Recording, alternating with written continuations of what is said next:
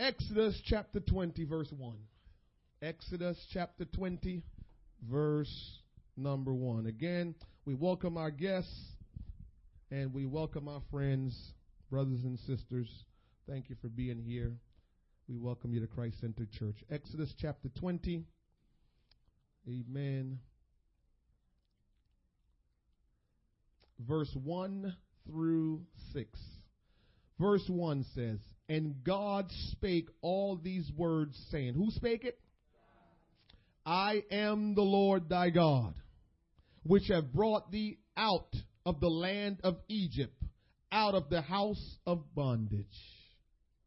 God is letting us know he brought Egypt, he brought Israel out of Egypt and he will bring you out of Egypt.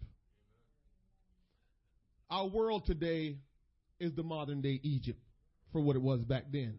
And God brought his children, the children of Israel, out of that land of, of bondage. And he will do the same for you if you're in bondage today. Verse 3 says, Thou shalt have no other gods before me.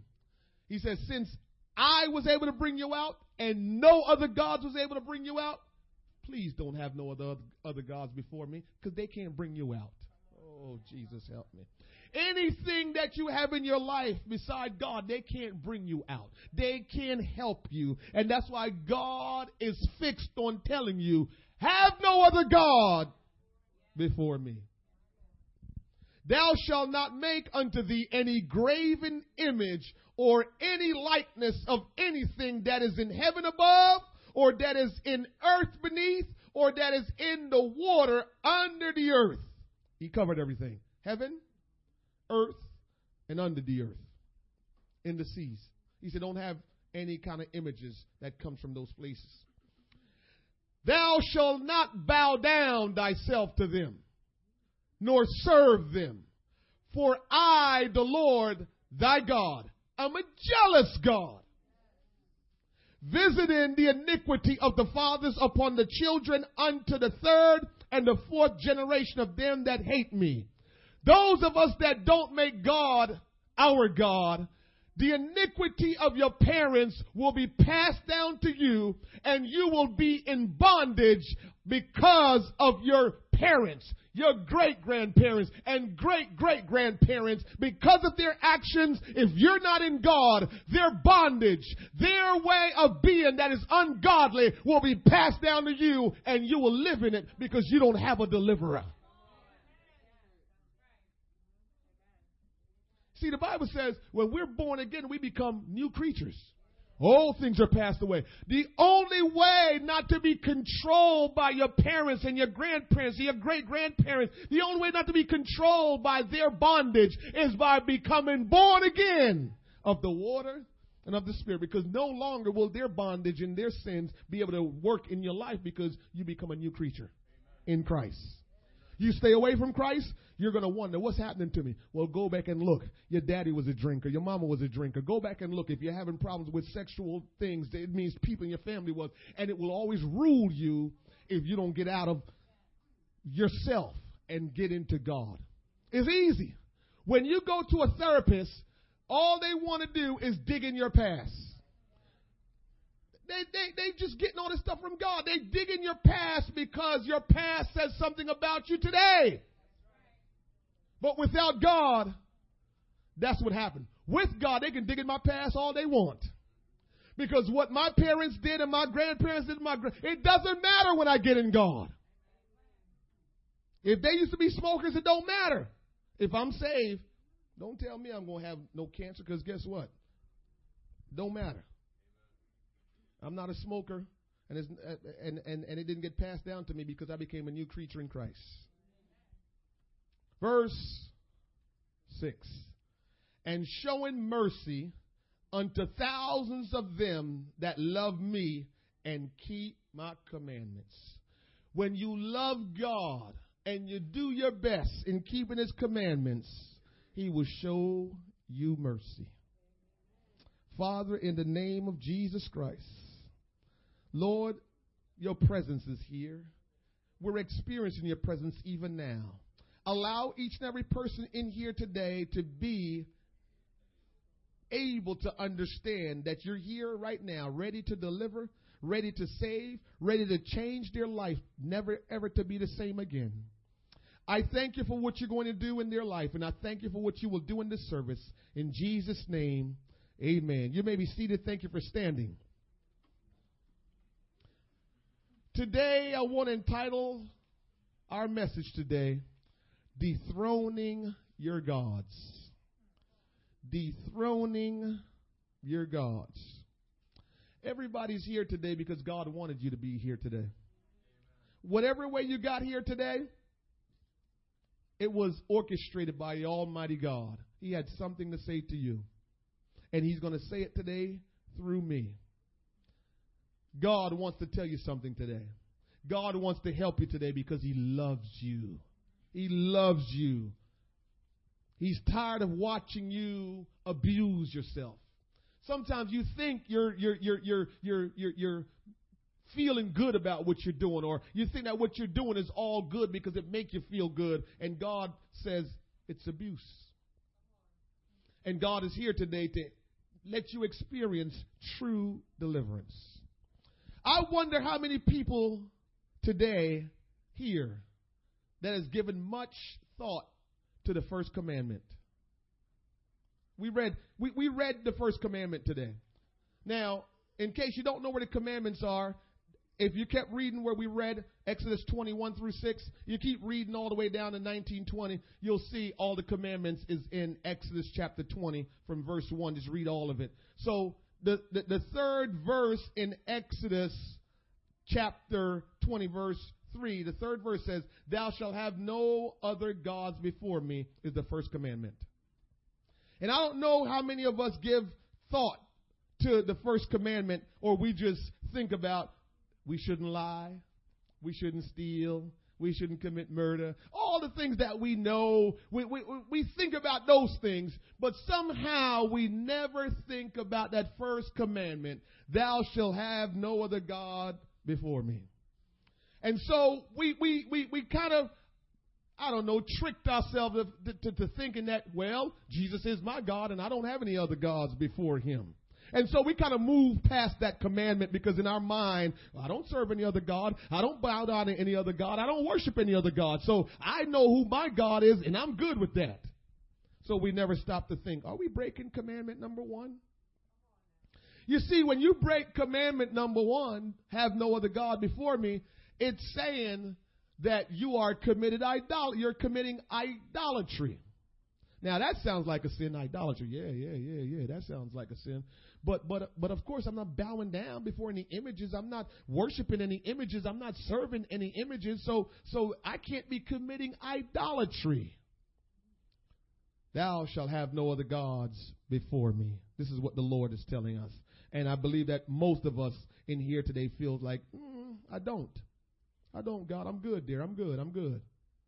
We think of idolatry as something ancient, back in the day statues and images, people bowing down and worshiping it. And so we never think that in this present day and time that there's idolatry. We are committing idolatry. We just feel like, nah, that's far from me. Now, I will tell you this. Idolatry is the number one issue in the Bible. God dealt with idolatry a whole lot in the Bible, especially in the Old Testament. Not because it was olden times, but because it is that important and that serious. Idolatry will cause more damage in your life than you will ever imagine. But we never look at it as idolatry. So we, we experience a lot of issues and a lot of struggling because in our mind, I'm not committing idolatry. So, you know, it must be something else why I'm going through what I'm going through. And so the Bible speaks of idolatry as a big issue. In, in the first five books of the Bible, there's over 50 laws in the first five books of the Bible, and idolatry is one of those uh, law that if you commit it, the, the, the, the, the in, in Judaism, if you commit idolatry, it's one of the four laws that if you break them, it's a death sentence. Because if you commit idolatry, what is it worth living anymore? Mm-hmm. So idolatry is very, very serious, and we need to go back and say, the first commandment says, Thou shalt have no other gods before me. Am I having any other gods before God? Am I dealing with any other gods before my God? What if idolatry is no longer you bowing down before an image or a statue? What if idolatry is, is not you actually physically worshiping a, cow, a calf? What if idolatry is not you just worshiping some deity? What, what if that's not idolatry anymore? What if idolatry is really, really in our imagination? What if we're bowing down in our imagination? What if we're serving them in a different kind of way? What if we have gods that we're worshiping in our life, but we have not called them gods? We're just saying that's just what we do. But maybe, just maybe, what you are doing in your life you're committing idolatry. Maybe whatever you're living, however you're living your life, you're committing idolatry, but you haven't given much thought because you're saying, I'm not bowing down before a deity. I'm not bowing down before some image. I'm, I'm, I'm not doing any worship to any deity or image. I'm just living my life. And so idolatry doesn't come to mind. And so in our mind, that's not one of the sins I need to worry about. Hmm. What if I told you that every sin you're struggling with, every discouragement you are dealing with, every lack of purpose that you're, that's in your life, all of those things that you're, you're, you're challenged with today, what if I tell you that the issue is idolatry? What if I tell you that all your struggles, all of what you're going through, the real true issue is not what you think it is. It is idolatry. Thou shalt have no other gods before me. I realized this some time ago. Now, as I was looking at putting all the things that the Lord was helping me to understand in this, I realized something we do a lot we normally look to take care of, Maddie, the symptoms instead of the real issue. We, we, we treat symptoms and never the real issue. So there's a lot of times in our life what we're dealing with, what we're struggling, it never really gets resolved because we start looking at the symptoms of what's going on and we never went below that and look at what the real issue is. And so when we continue to look at symptoms, we will never ever resolve our issues because you're trying to treat symptoms and symptoms will always be, but if you take care of the issue, then you take care of the problem. Symptoms. That's what we treat all the time. And symptoms really, when the doctor, when you go to the doctors, the doctor is trying to find out the real issue, Barry, by you telling him the symptoms. He won't know what it really is. You got to start telling, well, I have headaches. Well, I got dizziness. Yeah, I cough a lot, blah, blah. And he's listening to all of this to try to get to what the real issue is. But you name symptoms to him. Well, today, my people, I want to tell you that a lot of times we're struggling with things. Uh, we're challenged by things. Uh, we, we, we're going through stuff. We can't get the victory. And we can't because we're treating symptoms uh, and never looking at the issues. Uh, never getting down below the surface uh, to say, why is this happening to me? Why am I going through this? And most of the time we'll look and realize idolatry. Idolatry. The real issue is not the symptoms. Trying to avoid stuff. I've said this before, and so you can check me on it. I've said before that if you're struggling with this, stay away from it. That's okay, but that's not taking care of it. Because there's something deeper than that. And so, yeah, we tell you if you're trying not to drink, don't go to the bars. Don't go where they're drinking. And that's true. I'm not telling you that's not true. That's true. But that did not resolve that problem. That problem is still there. You're going to deal with that problem. Whatever it is that you have to deal with by staying away from it, yes, it helps. Uh, but the problem goes nowhere. Because you never really dealt with the problem. You're just trying to avoid the problem. God don't avoid problems.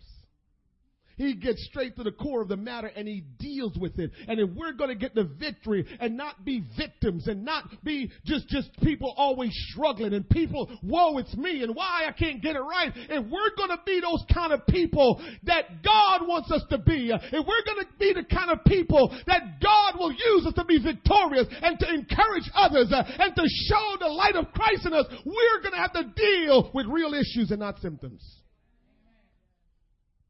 So, whatever your issue is right now, because we all got them, including me, we need to start looking at it and, and, st- and stop analyzing it by the symptoms. Because the symptoms won't help you. Staying away from stuff is good. Putting barriers around you is good. But that's still not resolving the issues. Can I tell you this? The Bible says if, if you've got a demon in you and we cast out the demon and you don't get filled with the Holy Ghost, that demon will come back. And not only will he come back by himself, he will come back and bring some others. When you cast a demon out, if you're going to be in a position like that for God to use you to do that, you got to tell that demon, and don't you come back. Mm, quiet in here when we start talking about it. And listen, you have authority over demons, people. You are the children of the Most High God. Do you think, listen to this, do you think if the devil was that powerful that when he sinned against God, you don't think God would chain him up and lock him up that he could not come and terrorize us? Don't you think God would have put him in check a long time if he was that bad to overtake you? If he was that bad, God wouldn't have allowed him to be going to and fro on the earth. If he was that bad, God would say, No, you don't. They're my children. Because who are you? Who in here is going to let their baby be around somebody that they don't trust and don't like and can destroy their baby? God's not going to let this devil terrorize you if the devil could terrorize you. God has given you authority over the devil. But we don't believe that. And so the devil laugh and keep on trying to mock you. But if you cast a demon out of somebody, you got to tell that demon, and don't you come back. And he won't come back. But another demon will come. What does this have to do with what I'm talking about today? When you deal with your problem, your issue, that real issue that you're dealing with, when you deal with that thing the right way, and not try to treat the symptoms. When you deal with it the way you need to deal with it, then you get the victory over it and you should be fine moving forward. But another one will come. Different way, different face, but another one will come. They don't stop coming. They will always keep coming. But you just got to know the source and the process of how you defeat each and every one of those situations because they will not stop coming. And that's why we get so uh, in a bad position because if we don't deal with the first one we up against, then there come another one and come on, and we just get bombarded because we and we never dealt with none of them. Dethroning your gods. Symptoms. A phenomenon that arises from and accompanies a particular disease or disorder and serve as an indication. Symptoms serve as an indication that something is wrong. And we keep on looking at the symptoms when the symptoms are just indications. Let me look at a scenario for you. I know kids are in here, and I'll do my best to be good. But let's take someone addicted to pornography whatever happened when you were younger, whatever situation you got into, you can't help yourself. You got to search out, find out where the pornography is, whether magazine, internet, whatever. And so you're constantly going after that. And that's just something that you just can't get the victory over. You know, you might be good this week, but next week you're back to it, whatever. You're struggling with that. You're struggling with that. And so you say, man, I've got this issue. The first thing we think about is lust. We think lust is the problem. Stop lusting. God, help me stop lusting because I just don't want, you know, God. And you're praying for God to help you with the symptoms because lust is the symptoms. The real problem is idolatry. Because anything that controls your life has become a God. So any addiction that you're going through, it's a God to you. And Jesus Christ is no longer your God because what God is supposed to be doing, some addiction is doing. So when you are being called by that addiction, you feel like you gotta go do it. And it's the same thing we should be feeling. We should be waking up in the morning and feeling that pull towards going to pray to God. When we wake up in the morning, we should still feel that pull to say, I gotta worship God. When we wake up every day, we should feel the power of God to say, I gotta love somebody today. I gotta treat somebody right today. We should feel the pull of doing what's right and pleasing to God.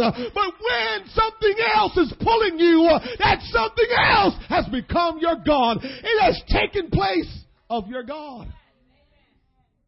So it's no longer lust. It's a God to you.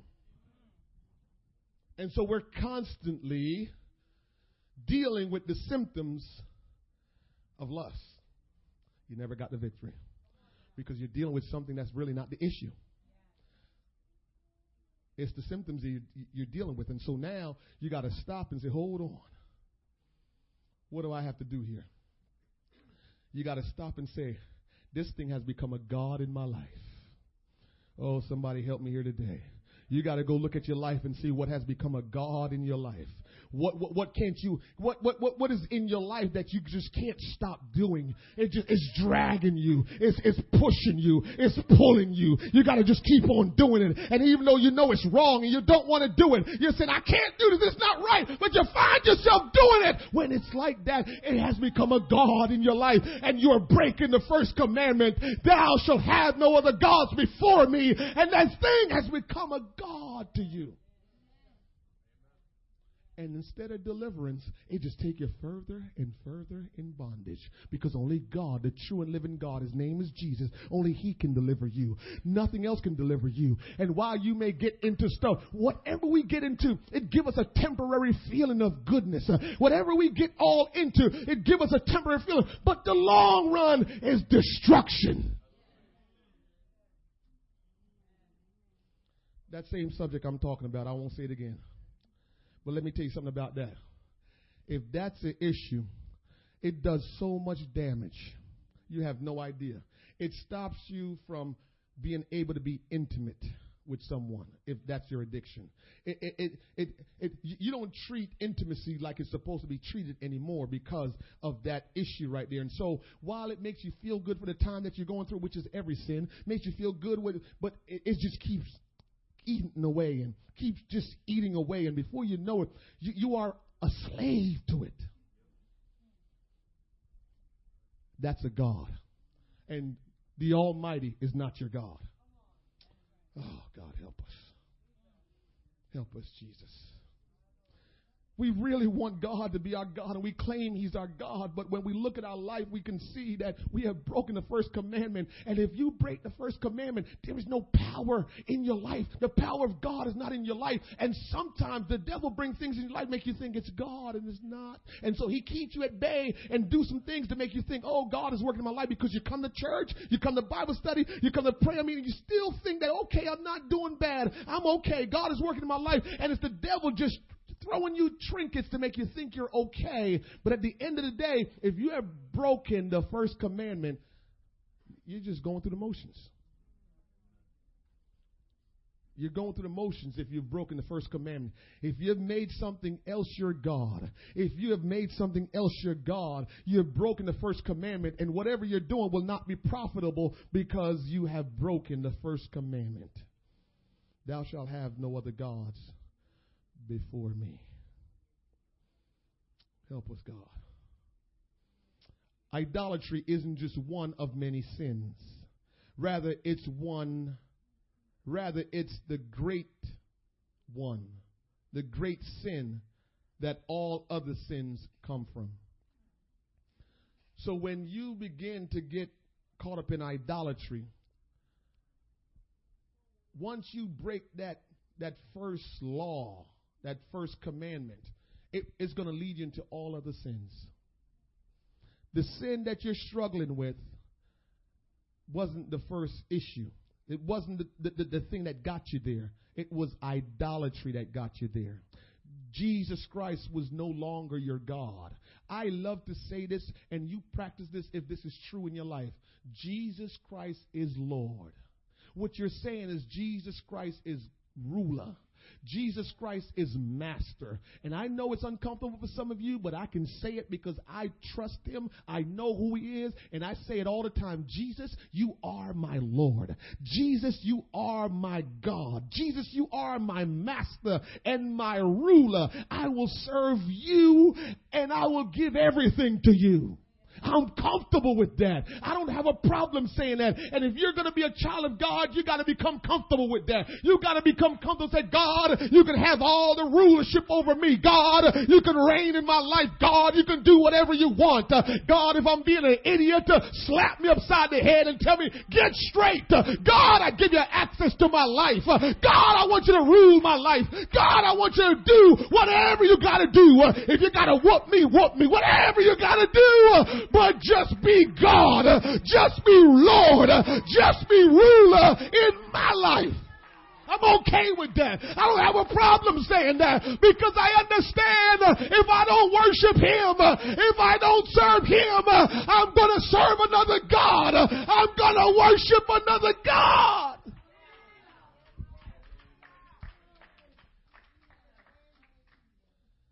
I'm going to serve another God. You think you think that you're calling your own shots? You think that you got it all under control? You're going to serve another God if you don't serve the true and living God. And God tells us uh, those gods will keep you in bondage. Oh God. Oh, help us, Jesus. Don't, don't let those gods keep you in bondage. Don't get bitter against God. He didn't forsake you. You made some choices. You went in the wrong direction. You got pulled away. Don't don't get mad at God. Don't don't be angry at God. You chose to bring some other gods in your life and, and they got the best of you because they don't love you. Whatever it is, if it's people that's your God, if it's things that's your God, if it's addiction that's your God, they don't love you. They want to destroy you. And so they have come in your life to take your life. And God was trying to stop you. But understand understands this. Uh, we, God is not just going to take us by the hand and pull us. Uh, God is saying, whosoever will, uh, let them come. If you love me, won't you come? If you want me, won't you come? Listen to this. Chester Wright, one of the guys that was there, he'd been preaching since 19, what he said, the year I was born. He was preaching since 1968, he said. And so he said, this man is an authority. And he's preaching and teaching. And he dropped a bomb. Boy, it got quiet in there. Some of the ladies walked out. I said, ooh. Here's what Chester Wright said. And I've said it before. I felt good. You know, it's, it's wonderful when I go away and I hear some big timers. You know, them are big timers. I hear big timers preaching stuff that I preach. I say, "Whoa, Wayne, you ain't that bad, huh? Okay." You, you okay. You on the right track. Because, you know, these people are preaching before I was born. And so when you hear them preach the same thing, you say, all right, I'm on the right track. Not that I didn't think I was, but it's always good to get some confirmation. And so Chester Wright said, um, God don't force anybody to love him. Angels. I was tweeting my butt off the other day. Just if you you on you on you on Twitter, you would see stuff was just coming through. Angels was created to choose, but they did not have the right to choose. Angels were created with the option to choose, but they didn't have the right to choose, and they chose. So that's why they have no way to get saved. They had the opportunity to choose, but they didn't have the right to. And because they went and chose, they can never be saved. We, on the other hand, we were created to have choice purposely and to choose. Because God wants us to choose to love Him. He didn't want us to be forced to love Him. And God will not tolerate anybody that's walking around. We don't say it, but we act like, Shanae, well, please, God, you better love me. We do that. And God will never stand for that. Uh, us living our life like he, don't, he better love me. Relationship is about two people loving each other. You love me, I love you. This is what Chester Wright said. I mean, it, it dropped a bomb in the conference. He said, if my wife keep threatening like she want to leave, I'm going to pack her bags and tell her go, never come back. He said that's what God did to angels. Lucifer act like he was something special in heaven. God packed his bags and said, You ain't never coming back. Because God will not put up with anybody that's going to say, What you going to do? You, you, come on now, you, you better love me. Either we going to willingly love him, willingly give ourselves to him, or he going to be like, Well, okay. And as much as it may hurt, he has to do it because we got to be like minded. We can't go to heaven being standoffish. We can't go to heaven with pride. We can't go to heaven and say, well, because I'm the one. We can't. It must be mutual. We must love God and God will love us. The Bible says he already loved us, but now we need to make sure we show our love towards him. When God showed his love, what did he did? He said, God so loved the world that he gave himself. So he didn't just talk the talk. When he did, when he created us, he was in love with us and he gave himself to us by dying for us. That's what he did. What you doing to show God you love him? What you doing? Because you're going to have to do something. We can't sit back and be like, well, he created me, so he's going to have to love me. He loves you, yes. But if you don't love him back, you're going to be stuck where you are and you won't go to heaven. You're going to have to love him back. You're going to have to show him that you love him. I pray, I say, God, I want to love you like you love me. Help me to love you like you love me. That's what I want. I want, I don't think it's possible, but I'm going to strive until Jesus come that I will try to love him just the way he loves me. How he gave himself for me, I want to be able to give myself to him. However he show his love to me, I want to show all of that to him. I want this to be mutual. I want this to be right. And so I want to love him just the way he loves me which means I got to do something. I can't just sit here and say, well, I go to church. I can't just sit here and say, well, I go to Bible study. I can't just sit there and say, I read my Bible or I pray. I got to show something. That's why it's important when you come to church. You can't just sit there. If you're going to love God, you got to worship Him. If you're going to love God, you got to praise Him. And not because somebody said, clap your hands. Not because somebody said you need to lift your hands. But you need to say, I don't care what nobody think. I got a personal love affair with Jesus. I will worship him if nobody else does. I will praise him if nobody else does because I got a love affair with him.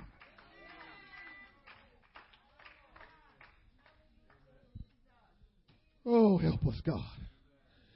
I want to come to church and when I come to church, uh, it don't have nothing to do with what the preacher preach, uh, but I want it to have to do with me and God. I want it to be when I feel like I need to praise Him. Uh, I just get up uh, and praise Him. Uh. I thank God for church uh, that will just praise Him. I thank God for church that you can run and you can dance and you can sing and you can shout. you can express yourself to God. I don't want to be in a church where I can't express myself. I want to express myself.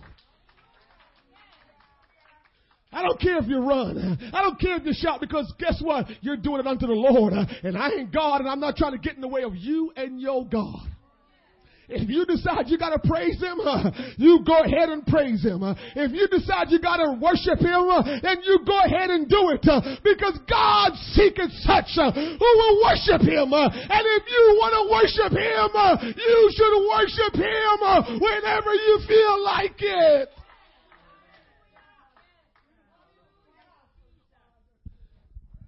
Hallelujah. I'm almost there.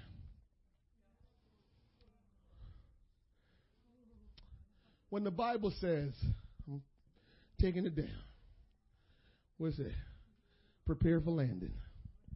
I heard that a whole lot this week. Prepare for landing.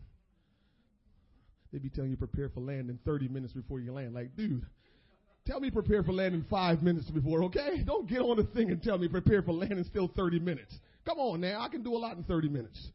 Tell me another time. Okay.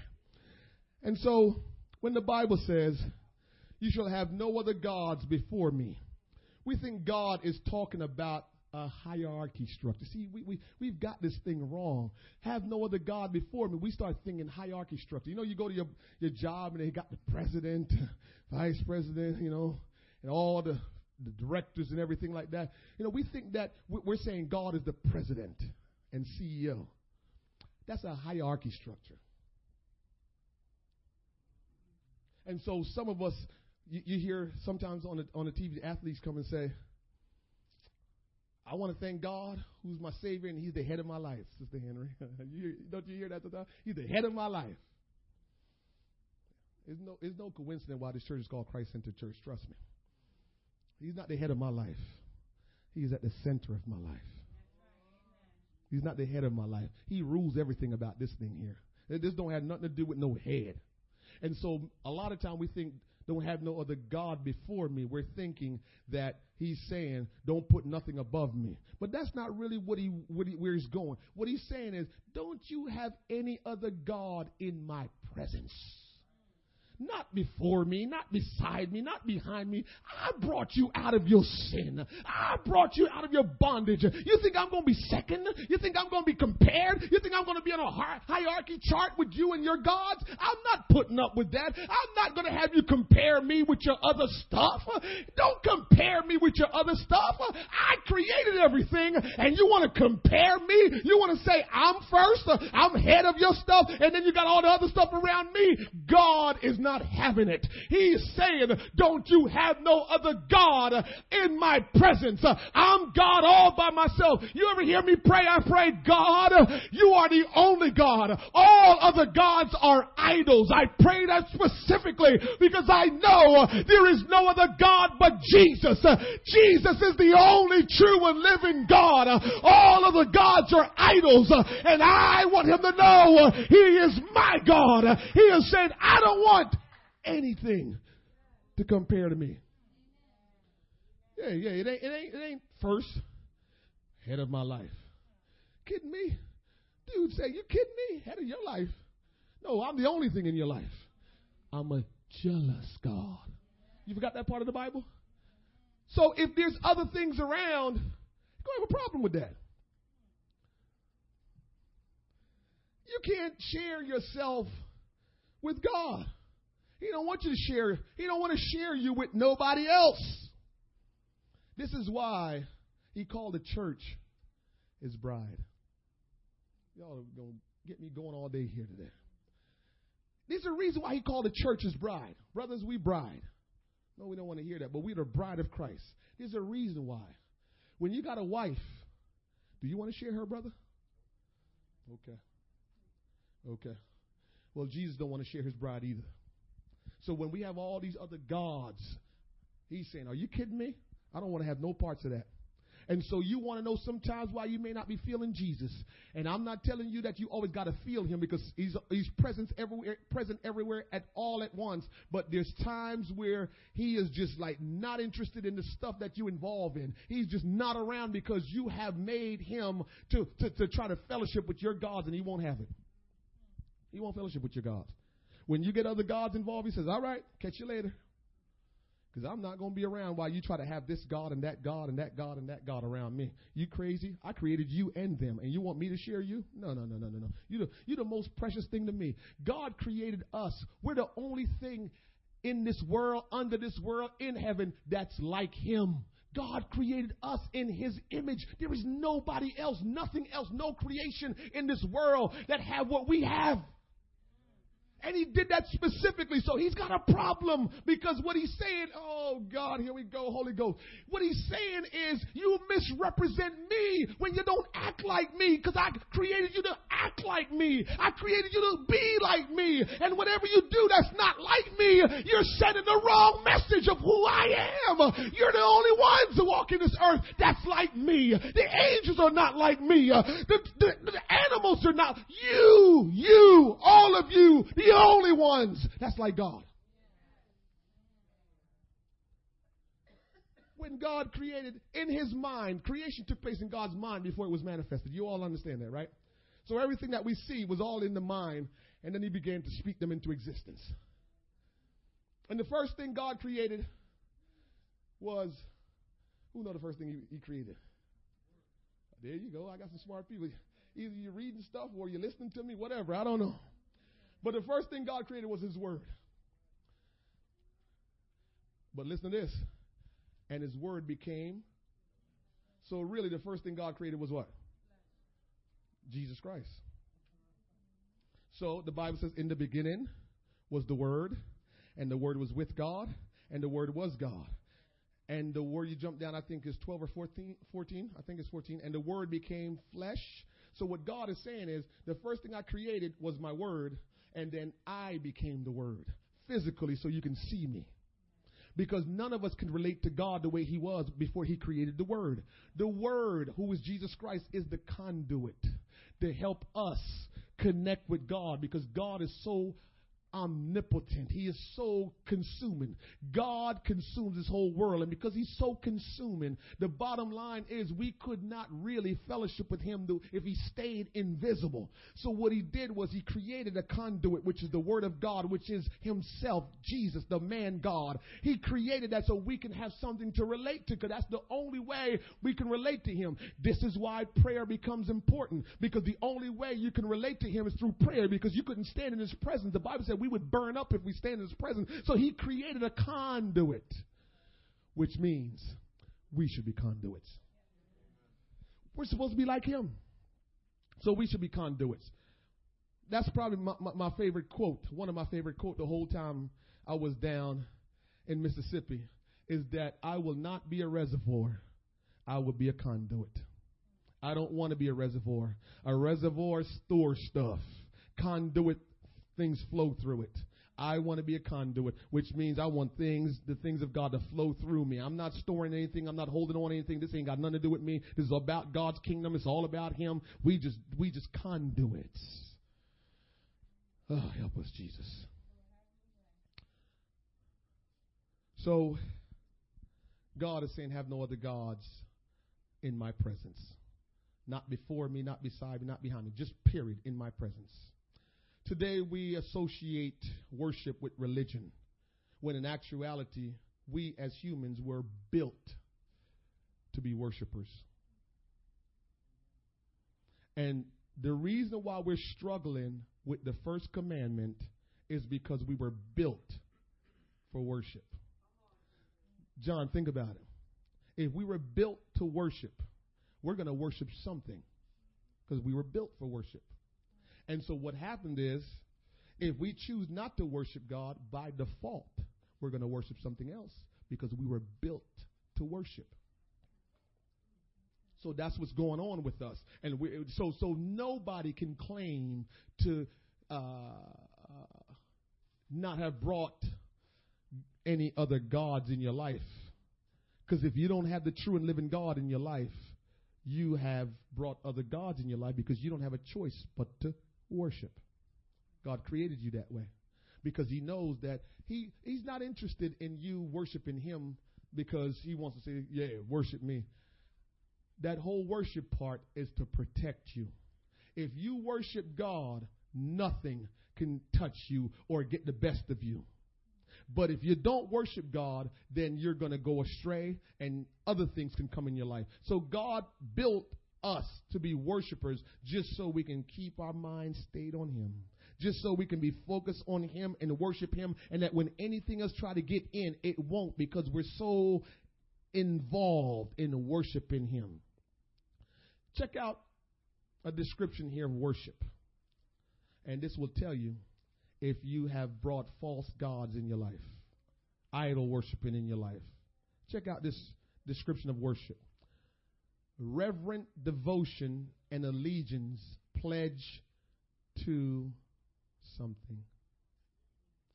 Reverent devotion and allegiance pledge to something. So if God is your God, you will have reverent devotion and allegiance and pledge to Him. Listen to this other part. The rituals or ceremony by which this reverence is expressed. Remember that uh, example that I gave? There's a ritual that you go through to get to that God. Got to get on the internet, got to buy your magazine. Whatever you got to do, there's a ritual. There's something you got to do to get to finally where you're trying to go to. So you see, it's not lust, it's a God that you brought in your life because you went through a ritual to get to that thing that is controlling you. That's worship. And so you can't you, you can't say you have not brought false gods in your life and, and, and started worshiping another God because you're allowing your ritualistic behavior and practices to lead you to that thing that you got to get to, that thing that make you feel good, that thing that ease your pain, that thing that, you know, comfort you. So that's what you're going to. Here's another description of worship. To put your hope in something or someone and then chase after it.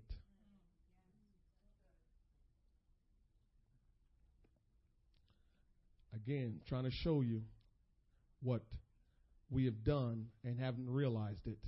And that means we have brought idolatry into our life. We have broke the first commandment and we're struggling and we're not realizing what's happening to us.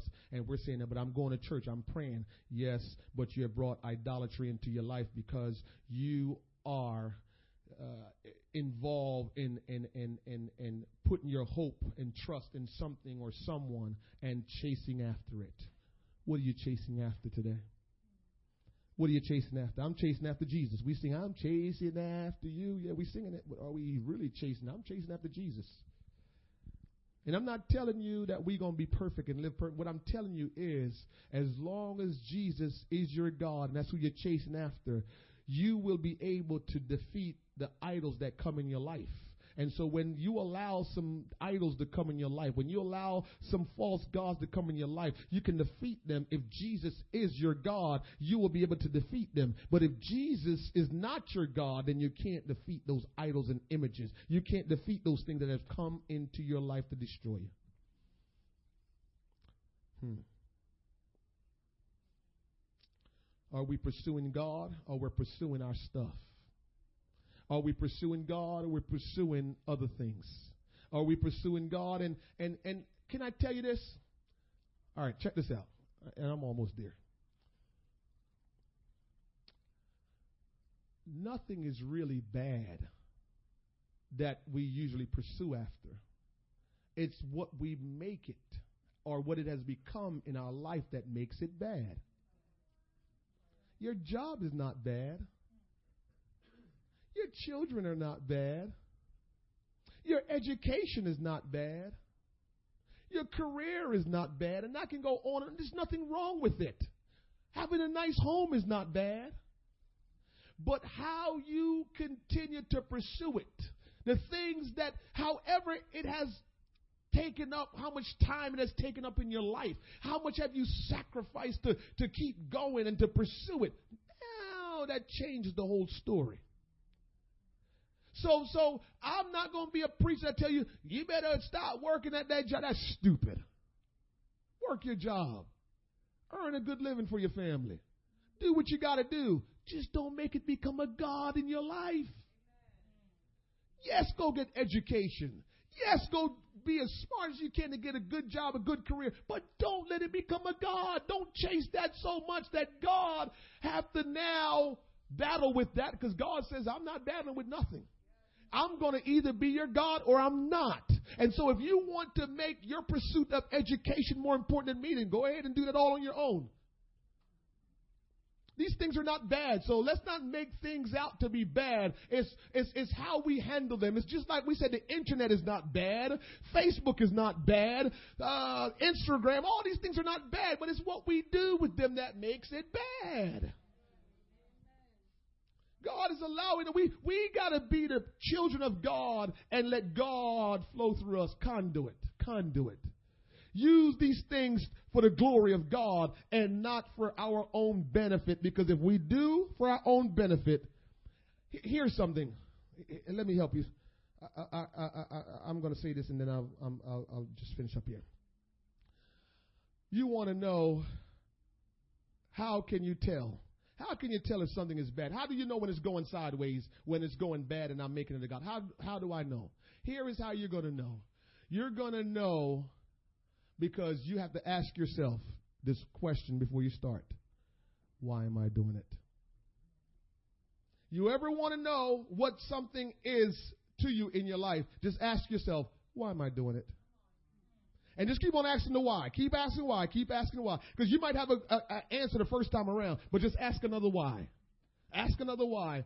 And if you never get to the last why of somehow God needs to get the glory, then be careful. That can become a God in your life. That's how you rate it. That's how you that's how you deal with it. You just got to look at it. Why? Why? Why? Why? And if somehow God don't get any glory out of it, then it can become a God to you. There is gods or there are gods in your life that needs to be dethroned you need to really take inventory of your life and look at all the gods in your life and begin to dethrone them. Some of us, our gods is our house. You know what's a God that we don't realize? TV shows. I know y'all don't want me to stay on that, but I'm just telling you how I know it. TV shows is a God. If you feel like you, you got to go through whatever you got to go through to, to watch it, you're in trouble. Because you're sacrificing for it. Don't sacrifice for these things. It's one thing to, to, to, to okay, I'm, I'm, I have time, I'm here, I'm not doing anything, I'll do. But when you got to move around things and sacrifice to go watch your favorite show, go watch your favorite game, watch out. That thing can get you. For years, when I went in church, I was a sports fanatic. I missed the Super Bowl. Because that told me where I was in God. I didn't have a problem with it. For years, missed the Super Bowl because we had evening service and and Super Bowl started at six, and we were just going back to go back to church. And just like, okay, Super Bowl, I miss you, but it's okay. And I was faithful to the Super Bowl. But if you want to take inventory of where you are in your life, you, you just look at the things that are near and dear to you that you think is near and near and see how much sacrifice you're doing for it. Today, you will choose which God you will serve. I'm telling you, today you will choose which God you will serve. You can choose to make Jesus your Lord or you cannot do anything at all. And the gods that's in your life will continue to rule you. So by not choosing at all, you stand pat. And the God that's working in your life, they will continue to work in your life because you decide to do nothing. So by doing nothing, those gods stay where they are, they stay in place, and they're still in your life. By choosing Jesus to be Lord of your life, then you choose to make God Lord of your life, and you will humble yourself, surrender yourself, and you will let Him be Lord in your life. Last scripture, Joshua 24, verse 20. The scripture says, If you forsake the Lord and serve strange gods, then he will turn and do you hurt. I know we, we probably think that, man, God will do that. and consume you after that he had done you good. So here's what he's saying you can be doing good, but if you start following strange God, God will hurt you and consume you. Now, if you want to stop serving a strange God and move to God, then God will do you good. 21. And the people said unto Joshua, Nay, but we will serve the Lord. They made a choice. Will you serve the Lord? Or are you just going to stand pat? I'm just in church today.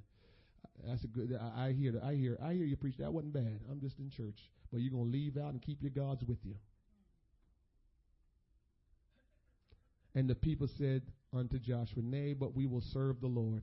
22. And Joshua said unto the people, Ye are witnesses against yourselves that ye have chosen you the Lord to serve him. And they said, We are witnesses. Now therefore put away, said he, the strange gods which are among you, and incline your heart unto the Lord God of Israel. And the people said unto Joshua, The Lord our God will we serve, and his voice will we obey. Will you stand with me?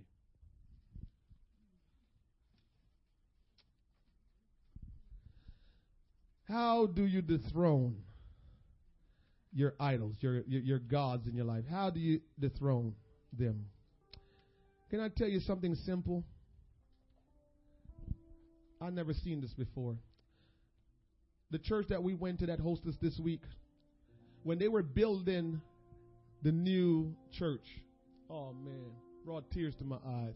I was so, I said, these people love God, man, for real.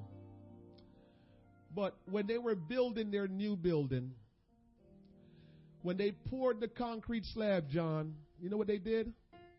They got Bibles and put under the concrete slab before it was poured. Bibles, Bibles, Bibles, all under the structure. Bibles. Then poured the concrete slab. Our crazy mind is, how you gonna pour things on the on, on the on the Bible? But what he was saying is, we standing on that word. We want this foundation to be on the word of God. after they put the Bibles all under the frame and then poured the concrete slab, then they started writing scriptures on the slab before they put the carpet. And there's a significance to that. For years, I've been in church, and as a pastor, preacher, minister, saint, we always think laying hands and praying some powerful prayer is going to take care of business.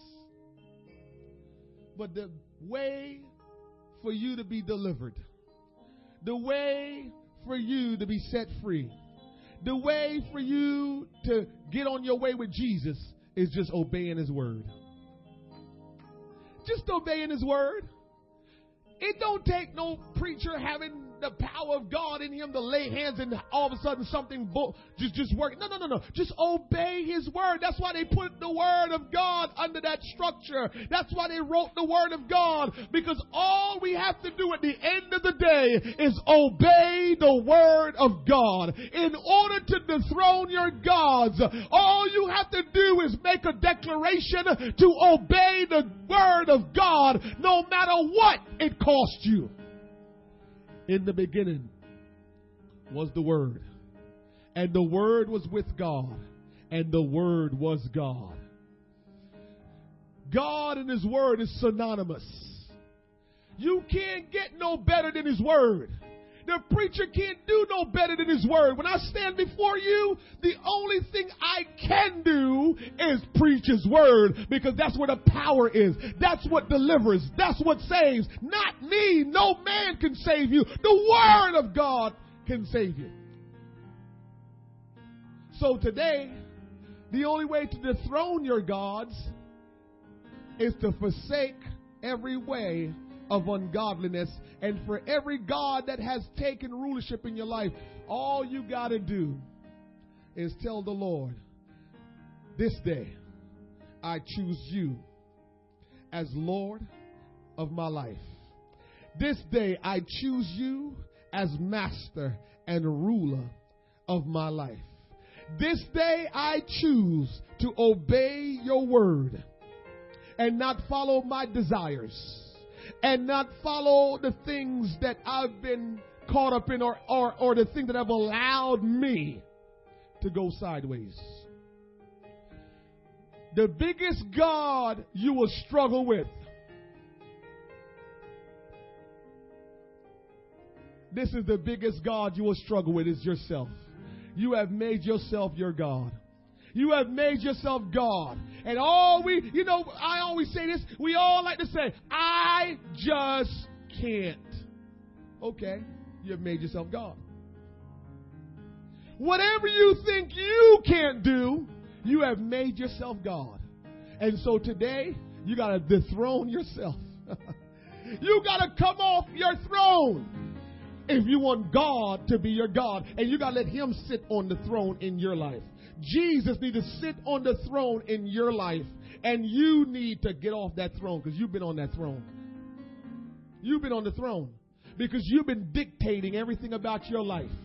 You've been dictating everything about your life. You may be the biggest God that you're struggling with.